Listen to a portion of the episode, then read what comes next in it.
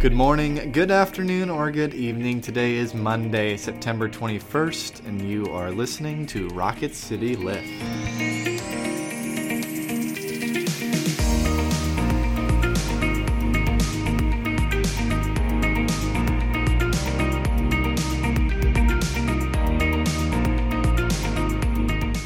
Hi, everyone. Welcome back to Rocket City Lift. I'm Tara Bulger. And I'm Brett Goodeman. We come to you three times a week and try to bring a bit of a spiritual lift to your day.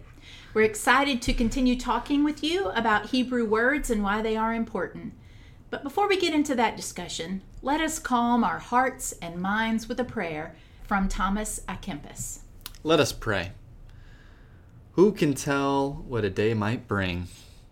Therefore, gracious God, cause me to live every day as if it were to be my last. For I know not but that it may be such. Cause me to live now, as I shall wish I had done when I come to die. Amen. Our scripture today is from the first chapter of Exodus, verses 8 through 14. Now a new king arose over Egypt who did not know Joseph. He said to his people, Look, the Israelite people are more numerous and more powerful than we. Come, let us deal shrewdly with them, or they will increase, and in the event of war, join our enemies and fight against us and escape from the land. Therefore, they set taskmasters over them to oppress them with forced labor. They built supply cities, Pithom and Ramses, for Pharaoh. The more they were oppressed, the more they multiplied and spread, so that the Egyptians came to dread the Israelites. The Egyptians became ruthless in imposing tasks on the Israelites and made their lives bitter with hard service in mortar and brick and in every kind of field labor. They were ruthless in all of the tasks that they imposed on them. This is the word of the Lord. Thanks be to God. So, we're continuing with our sermon series called Hebrew 101 Seven Hebrew Words Every Christian Should Know. So, Tara, once again, I will ask what word should we know from this passage and why should we know it? So, the word is Mitzrayim, and that is the word for Egypt. And I think we should know it for a couple of reasons. One is that um, for the Jewish tradition, um, the central story of their lives is about Exodus, mm-hmm. about how they have been in bondage in Egypt and God set them free. Mm-hmm. Um, that's also the central story of Christianity, how we have been in bondage to sin and Christ set us free. So I like this passage and think it's important to remember that God is always in um, the business of freeing people hmm. um, and of wanting them to live lives of freedom. Hmm. So, um, do you remember this part of the story where they've been? Yeah, so that that's another thing is, you know, if, if we locate this and, and the story of Scripture, is before this we have the story of Joseph who comes to Egypt. He's placed just below Pharaoh. He brings his family, and the Israelites kind of make their home in this exalted place. So they're in this moment of prosperity, and as generations pass, then they're kind of knocked down the ladder.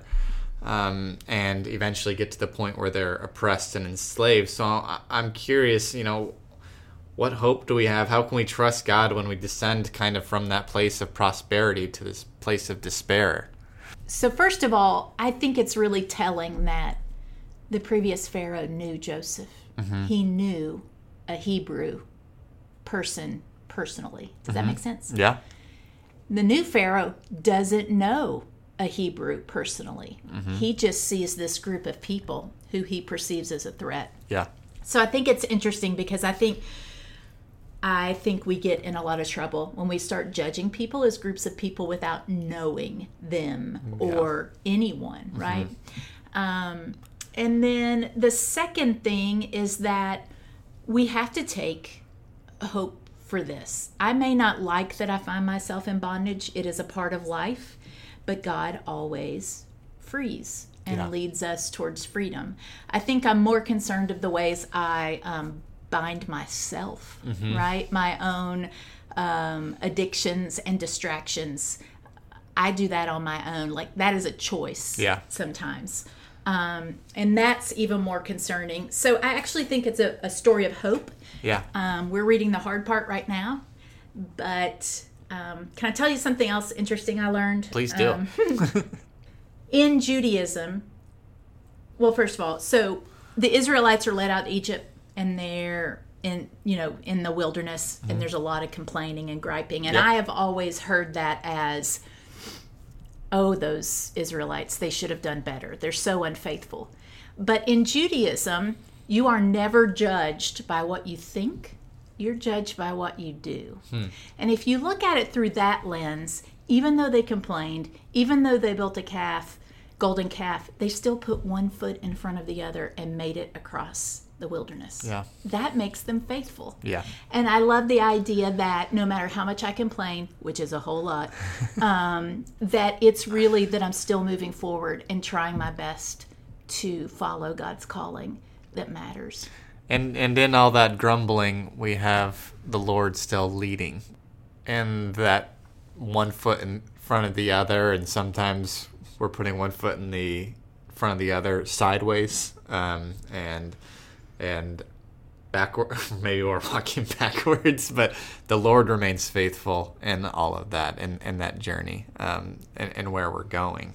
I think you cannot understand the character of God unless you acknowledge that it's a God who frees and loves, Yeah. um, and that those two are really interconnected. It's interesting how um, you talked about how this is kind of a this not kind of this is the central story for uh, Judaism, and it's also the central story for the Black Church in a lot of ways of, of the Exodus. They see themselves as the Israelites Yep. who God has brought out of bondage and is continuing to bring out of bondage. Um, and I think that's so profound that uh, back to your point of of painting with broad strokes with uh, people groups of different societies, different cultures, different uh, time frames find themselves in this story because God is a redeemer and savior of all. Yes, absolutely. And there's something about about the idea that um, I think it's easy to read this and think, well, I mean, we've got to figure out how to not have any more pharaohs. Um, I actually think the truth is that Pharaoh is sinful, like we all are, and this is the way it's borne out. So, yes, we will certainly try to not do that, but it's also, I think, part of the human condition. Yeah. So, with that, our closing quote is from Soren Kierkegaard, and he writes that anxiety is the dizziness of freedom. Thank you all for joining us today. If you enjoyed a quote we used today and want to learn more or read it again, you can go to rocketcitylift.com. We have cited and put up all quotes. Now, may each of you go out to love and to serve, to be well, to care for yourselves and others, knowing that the grace and love of God is upon you.